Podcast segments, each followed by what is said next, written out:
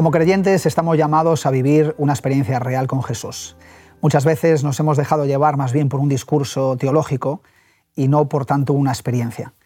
Eh, a lo largo de este programa eh, tocaremos pues, un punto tan interesante como es lo que hace Dios, lo que hace el Espíritu Santo en cada uno de nosotros. Y para ello pues, nos acompañan pues, dos personas muy especiales. Otra vez de nuevo con Lourdes, bienvenida. Gracias, encantada Compañera, de estar aquí. Compañero, compañero Roberto, compañero Roberto. Yo sé que mucha gente te trata de usted, Sí. pero yo te trato de, de compañero. Claro que sí. sí. Sí, me encanta que mis alumnos lleguen a... a- bueno, a- lleven también el relevo como, El relevo. como vosotros. Claro que sí. Muy bien, vamos además, a... Mira, perdona Sí. que diga algo, algo, perdona. Israel está en el crisol, como todos nosotros, Sí. de muchas maneras, pero mira, tus manos, Sí, tus sí. manos para mí son una inspiración, Sí, sí, porque sí. sé que tú tienes, estás sufriendo constantemente. Bueno, pues yo llevo una, una enfermedad que es eh, psoriasis artrítica y tengo dolores. Puedes enseñarlo. Y ¿eh? oculto el dedo siempre porque no, Sí, no para- quiero que se vea. Esto Sí. perdona, pero es que esto puede ayudar a personas Sí, que están, sí, sí. que, Es que están Entonces yo tengo, mal. yo tengo dolor, siempre tengo dolor, Por pero eso- como es un dolor que voy controlando, el Señor me ayuda. Por eso creo que eso es bueno que lo, que lo sepan algunas personas que nos escuchan, que lo están pasando mal, que están en es. situaciones, porque ante el mismo crisol, ante las mismas pruebas, podemos tener reacciones muy distintas. Así es. Es verdad. es A mí me ha ayudado mucho el, el deporte, me ha ayudado mucho la, la oración, la reflexión y sobre todo la esperanza. ¿no? Natural. La esperanza de que los dolores están ahí, pero que cuando uno ¿verdad? se concentra en otras cosas, en la mente, se concentra en la palabra de Dios, se concentra en compartir, en ayudar a otros, es como que los dolores eh, Se se, vienen- achican. se achican un poquito más. Pero están ahí. Sí, yo, Están ahí. Sí, sí. yo- a mí me gusta mucho el texto del el versículo de escuela sabática. De este. Sí. Colosenses Sí.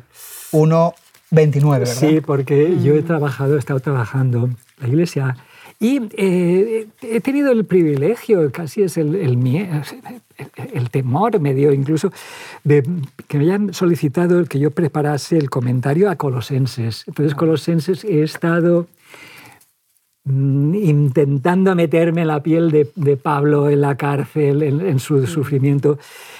En Colosenses durante En ese, en ese aguijón que sí, tenía también durante él. 10 Exacto. años, estos últimos Sí. 10 años.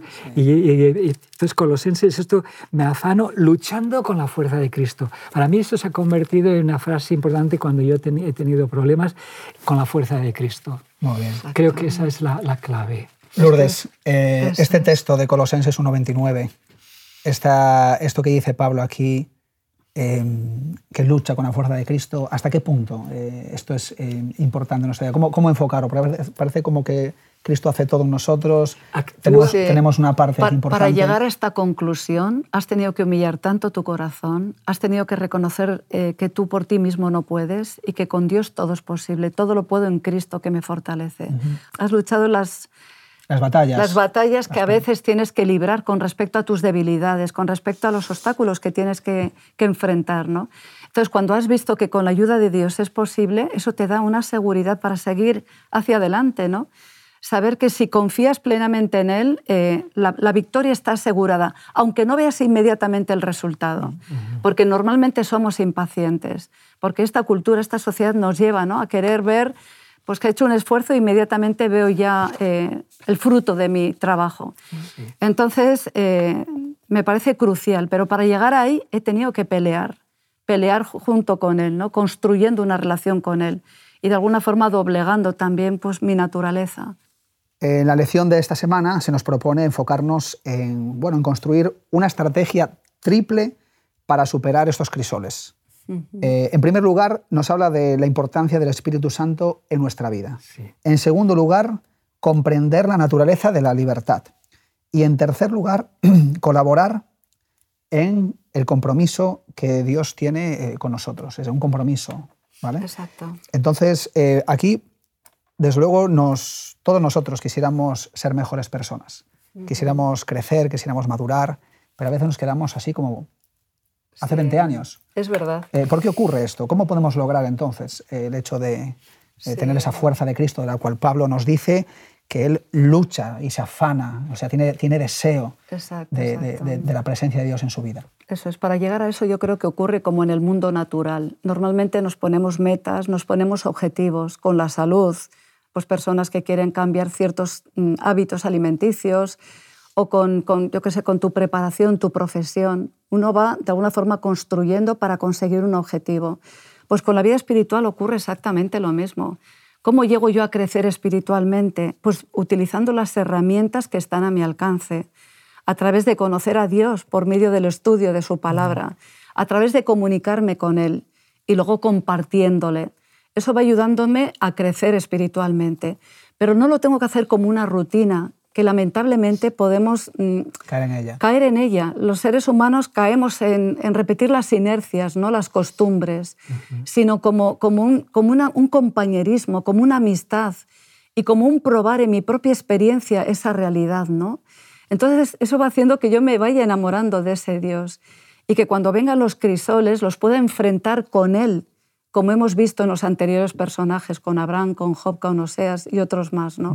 Yo creo que esa es la clave. Y por supuesto, un componente fundamental para tener esa inquietud es pedir cada día la dirección del Espíritu Santo, porque Él me ayuda a ver mi propia realidad. A veces nos podemos pensar que estamos muy bien y que no necesitamos tanto de Dios. Y Él me confronta con mi realidad, ¿no? Me ayuda a ver pues, Su que- tarea es convencerme de pecado. Convencer al mundo de pecado, de Sí, justicia, Es interesante cuando hablamos de la acción del Espíritu Santo, naturalmente que creemos en la acción poder- poderosísima de Dios, pero también lo hace con nuestra con nuestro permiso, Permiso. Es siempre con nuestro libre permiso, ¿eh? albedrío, la libertad. La lucha contra el mal, nosotros tenemos que poner nuestra voluntad al servicio de la divina. Eh, es. el otro día leía Eh, Esa sería la fuerza, quizás. Sí. Sería el papel, porque a veces podemos caer en esta, eh, igual nos están escuchando, pues la- las obras, lo que el hombre puede poner, pero sin embargo lo que Pablo está diciendo aquí es que le da, él le da permiso a Dios para que Dios actúe en su vida. ¿no? Exacto. En esta situación que tenemos, por ejemplo, ahora de guerra en- aquí en Europa, ¿verdad? De guerra en las periferias de... Bueno, en las periferias no, casi en el corazón sí, de sí. Europa.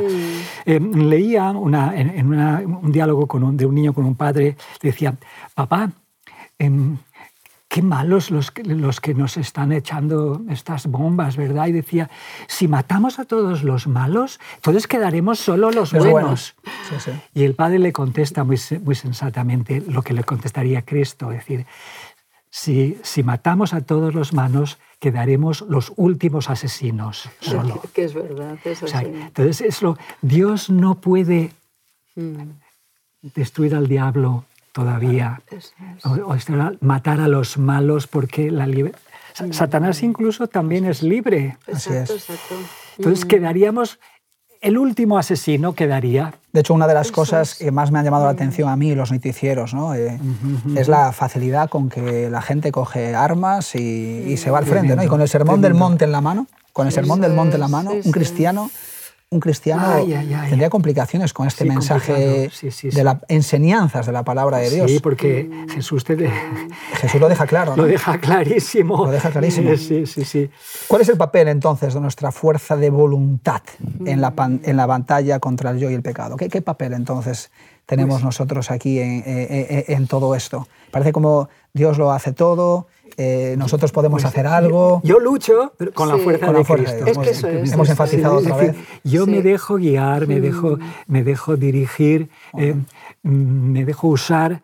Y si queremos lograrlo, pues tenemos que no responder con las mismas armas que el otro. es. porque- Eso es. Mira qué bonito este texto de 1 Corintios 15:10 que dice, pero por la gracia de Dios soy lo que soy. Mm, ah, sí, sí, y su sí. gracia no ha sido en vano para conmigo. Antes he trabajado más que todos ellos, pero no yo, sino la gracia de Dios conmigo. Sí. Es decir, que yo humanamente hago mi parte, la de buscar cada día la presencia de Dios, pero no para seguir una costumbre, una inercia, sino la, necesidad de aprender de Él y de poder aplicarlo en mi vida. Que no sea una mera teoría, un mero discurso, ¿no? Sino que mis actos, que mi mensaje, que mis silencios hablen este mensaje. Eh, en Colosenses, yo me, me gusta mucho mirar el- Estoy de nuevo en Colosenses, pero que es una, área en la que he trabajado. Entonces, luchando con la fuerza de Cristo. ¿Sabéis lo de luchando por la fuerza de Cristo, el trabajo? El verbo que se utiliza en griego es el verbo agonizo. Se llama, oh, madre mía, yo agonizo. es que en castellano se dice igual. ¿eh? Fíjate, que es, es la, pero ese es el el verbo que se usaba para los atletas. O sea, prepararme para las carreras, todo este entrenamiento, eso es agonizo. Entonces, en realidad, sí, lo hago con el espíritu, pero yo también pongo mi parte, yo corro. Es decir... Es, agonizar como un, como un deseo de, de, respirar, ¿no? como un atleta, cuando, uno, cuando, uno, le falta el aire y tiene que... Pero lucho para, para, llegar. Cuando lo has dado todo. objetivos claros. Objetivos claros. El esfuerzo y la disciplina el, poder de Dios se ejercita ahí, se ejercita, es decir, el poder de Dios interviene eh, pues poniendo todo lo que nosotros no podemos poner, pero usándonos incluso en nuestra debilidad. Claro. Sí. muchas veces de, los que nos eh, están siguiendo, pues obviamente, eh, ¿cómo hacemos esto, verdad? ¿Cómo, poder lograr eh, tener esa fuerza del Señor? Elena de White, en El Camino a Cristo, en la página 50, es un texto largo, pero voy a coger algunas ideas. Fíjate aquí lo que nos dice ella de una forma tan concreta. Dice, muchos dicen cómo me entregaré a Dios. Muchos dicen, ¿cómo me entregaré a Dios? ¿Cómo es esto de entregarse a Dios? Porque a Dios no lo, vemos, ¿no? es una experiencia a través de la fe. Eh, y dice, deseas consagrarte a Él, pero moralmente eres débil, esclavizado de la duda, y tienes hábitos de pecado que no puedes liberarte de ellos. Promesas incumplidas, no puedes gobernar tus impulsos ni afectos. Votos quebrantados que debilitan tu confianza. Lo que necesitas entender es la verdadera fuerza de la voluntad. Este es el poder que gobierna esta naturaleza. El hecho, y concluyo, todo depende de la correcta acción de la voluntad. Dios ha dado a los hombres el poder de elegir. Depende de ellos ejercerlo. Es decir, tú no puedes cambiar nada en ti. Más allá de las cosas, pues igual ser un poquito más guapo, un poquito más simpático y madurar en algunas cosas. Pero lo que tiene que ver con el corazón, nosotros no podemos cambiarlo. Entonces, lo que nos dice aquí ella es que podemos darle nuestra voluntad. Y yo creo que ahí va mucho con lo que acabamos de leer. Es decir, hacer una oración, orar al Señor y decirle, Señor, yo no puedo. Yo, yo, yo, yo, yo, no puedo, yo no puedo amar, yo no puedo ser buen padre, yo no puedo ser buen esposo, no puedo ser un, un buen hermano de iglesia, eh, vivo una vida hipócrita, deshonesta, porque soy yo. Mm. Pero tú sí que puedes. Y yo, te, yo te, te, autorizo, yo te dejo, yo te dejo que tú entres y, y, hagas en mí lo que yo no puedo hacer. Pero claro, para hacer esto, lo primero que uno tiene que entender es comprender el Evangelio, tiene que comprenderlo, desearlo también y pedírselo a Dios. Eso es. Pero en, un ambiente que, tenían los estoicos, los mejores personajes del mundo grecorromano eran probablemente los filósofos que llegaban a la idea de Dios, o sea, en medio del paganismo decían, esto es, Dios es todo esto es mentira. hay mucha gente que ha hecho, partiendo de una idea equivocada, han hecho de Pablo un gran estoico. No es así. E incluso de Cristo. Pero porque cogiendo algunas de las frases de ellos, por ejemplo, la de aquí de Mateo 5, 29, si tu ojo es ocasión de caer, si tu mano, échalo. Es decir, mm. tienes que aplicar soluciones radicales. Pero pero esto es metafórico, es tu voluntad. Es decir, mm, hablando de este tema con mis alumnos, estaba eh, hace poco en un curso de teología de la familia, donde hablando de la infidelidad a, partir de, Internet y cosas de estas. Me, llamó la atención una relectura contemporánea de este versículo de Mateo 5:29 por, por un grupito de alumnos que habían preparado un, habían preparado un, un PowerPoint sobre este tema. Si tu ojo es ocasión de caer, sácalo, échalo de ti, pues mejor, etc. Si tu mano, o sea, que aquí no, en el versículo no está, solo el ojo de la mano. Entonces me dijeron, ojo, cuidado, sobre todo en caballeros, pero esto también se aplica a las damas. En esta esclavitud de la pornografía es el ojo y la mano. Exacto. es como si Cristo hubiera estado viendo el siglo XXI. estuviera, estuviera viendo lo que en lo más recóndito de sus habitaciones hace mucha gente. Ojo en mano. Y aquí entonces encontramos soluciones drásticas, sí, radicales. Mm. Pero claro, si lo leemos literalmente, caemos en soluciones drásticas que son también absurdas. Un siglo solo después de escribir esto, tenemos a Orígenes de Alejandría.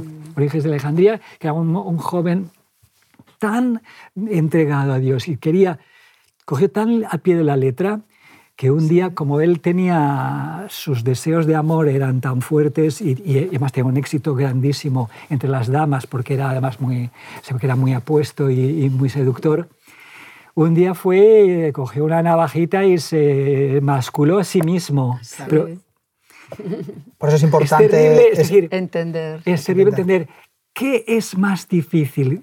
Me quito la fuente de mis hormonas de manera que no, no puedo, que no pueda pecar, o mi lucha por ceder mi, libertad, mi voluntad a las manos de Dios. Exactamente, circuncidar el corazón. Exacto. y ahí estamos en algo que es mucho, por mucho que no juzguemos eh, a pobre hombre lo que hizo, pero hay algo que el Señor nos está pidiendo y es la entrega de la voluntad. Eso es, es la clave. No tanto el ojo, ni que me corte la mano, ni que me corte otra cosa. No, porque nosotros, de hecho, en, psiquiatría, muchas personas que tratan a personas con estas patologías, eh, ellos saben, ¿no? Saben que, por ejemplo, el hecho de, de acabar con el problema de esta manera puede llevar a cosas peores. Totalmente. Eh, y, por ejemplo, con personas que yo hablo, especialistas, ¿no? porque en las cárceles hay mucha gente profesional que trabaja con personas con problemas. Quisieran eh, ellos mismos quitarse esos deseos. Así ¿eh? es. ellos dicen que, que, la mayoría de los casos, las terapias que hacen con ellos, y aunque lo hicieran, que eso no funciona. Entonces la palabra de Dios nos dice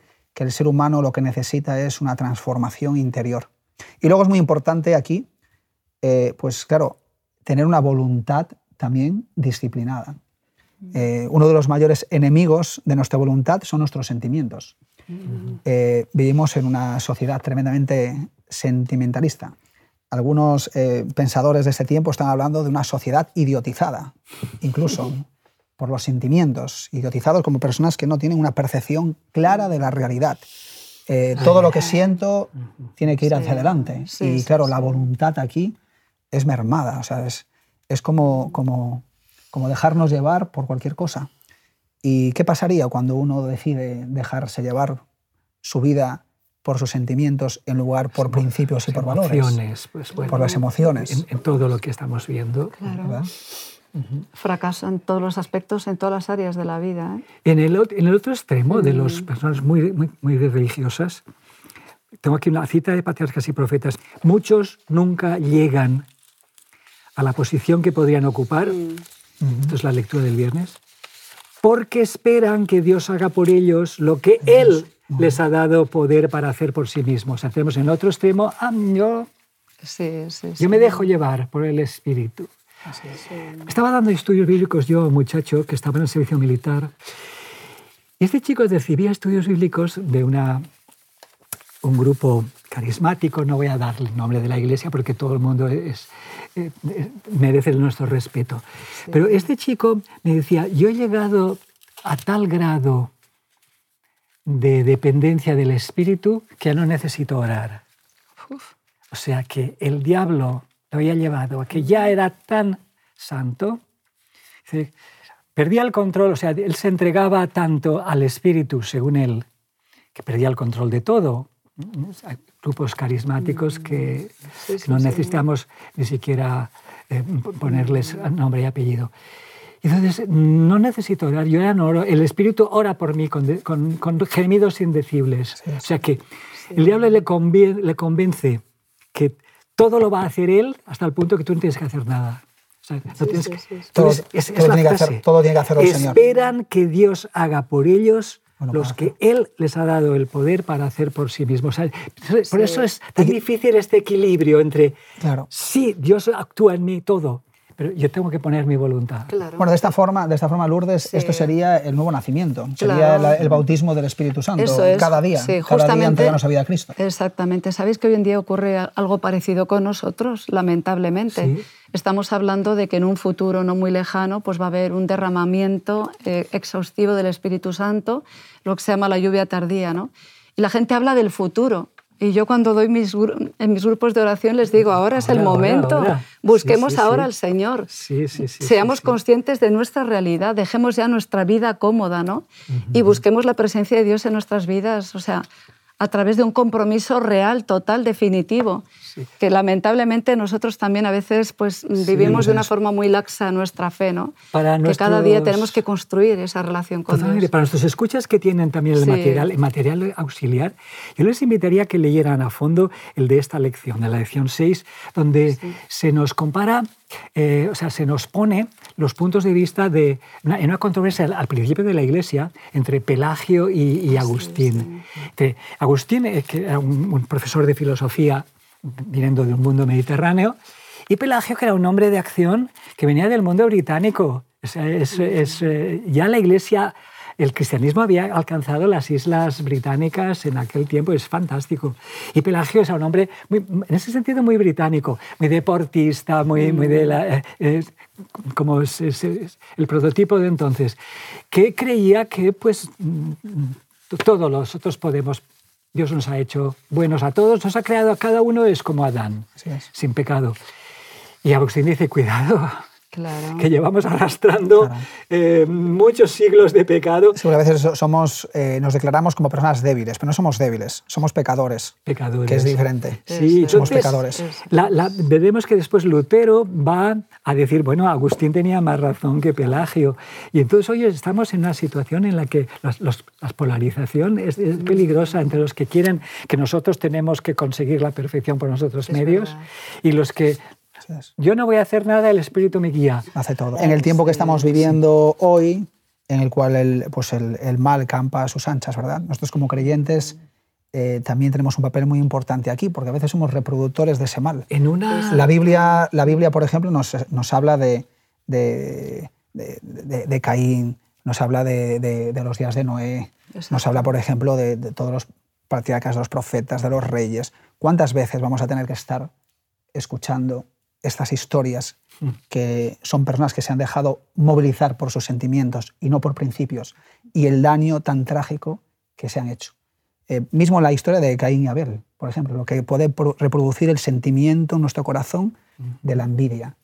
Eh, es decir, lo que, por ejemplo, David, eh, que, sufrió él, sufrió su familia, sus hijos por generaciones, el hecho de, codiciar algo. ¿Cuántas veces como iglesia vamos a tener, o como, como cristianos, vamos a tener que estar reproduciéndose mal siempre. La Biblia nos propone aquí una alternativa, nos propone una voluntad de entrega al Señor comprometida, entendiendo que el pecado no nos trae nada bueno y que necesitamos caminar con Jesús para que su voluntad se reproduzca en cada uno de nosotros. De ahí es necesario equilibrio que nos da seguir luchando, pero con la fuerza de, Cristo. Este equilibrio es lo difícil, lo que lo más fácil es ir a los extremos. Me hablabas de Caín. Tú no sabes por dónde me salió por peteneras una hermanita de iglesia diciendo que no entiende porque si Dios mm, tendría que haber aceptado la ofrenda de, de Caín, que es vegana. Sí, sí, sí, y lo hacía con toda su, su, buena fe. Tenía que haber aceptado la ofrenda de Caín, que es vegana.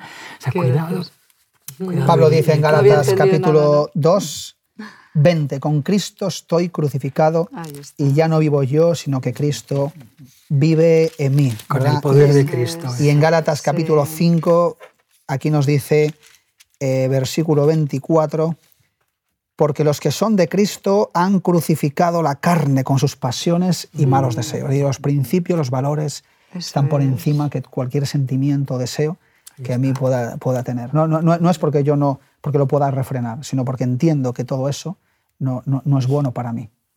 Y que Dios tiene otra alternativa para que nosotros podamos caminar de una forma diferente y muy importante, que la felicidad ya comienza aquí, que no hay que estar esperando.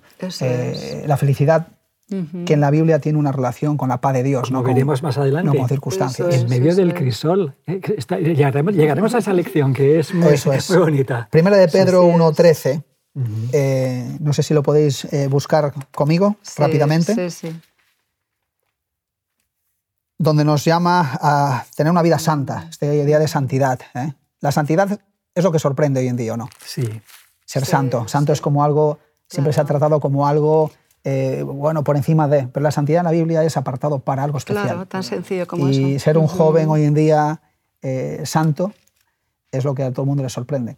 Sí, pero ¿cómo sí, es posible sí. que tengas 16 años y no tengas relaciones sexuales? ¿Cómo es posible que, sí. que a lo mejor, pues no sé, Sí, el es que- sábado no hagas... No, no, no, no vayas a trabajar y vas a perder el trabajo. ¿no? La santidad nos sorprende y Pedro aquí nos llama a vivir una vida en Cristo en, en santidad, una vida eh, pura, eh, sabiendo que nuestra vida le pertenece a Dios. Entonces, Lourdes, no sé si puedes leer Primera de Pedro, capítulo 1, versículo 13 al 15, para ir concluyendo. Por supuesto.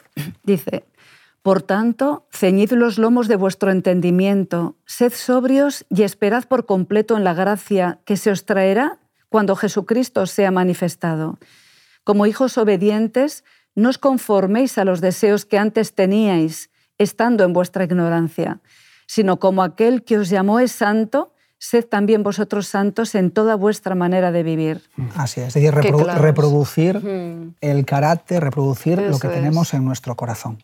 Exacto, Sí. exacto. Eso es, eso Sí, es. esto, el saber que esa esperanza de que con al- podemos luchar con la fuerza de Cristo y que la victoria es suya, pero la va a hacer a través de nosotros, esto nos puede animar en medio de cualquier crisol.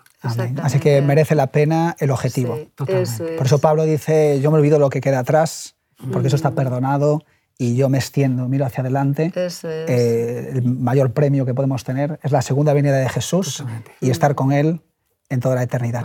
Amén. Queridos amigos, hasta aquí el programa de hoy. Eh, os animamos a que podáis seguir estudiando la lección.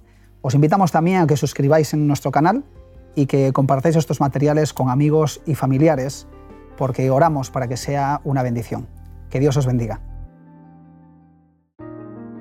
Te invitamos a tener una experiencia más allá del sábado, convirtiendo tu unidad de acción en una iglesia hogar en donde la Biblia, la oración intercesora, la fraternidad y la testificación sean vuestro estilo de vida.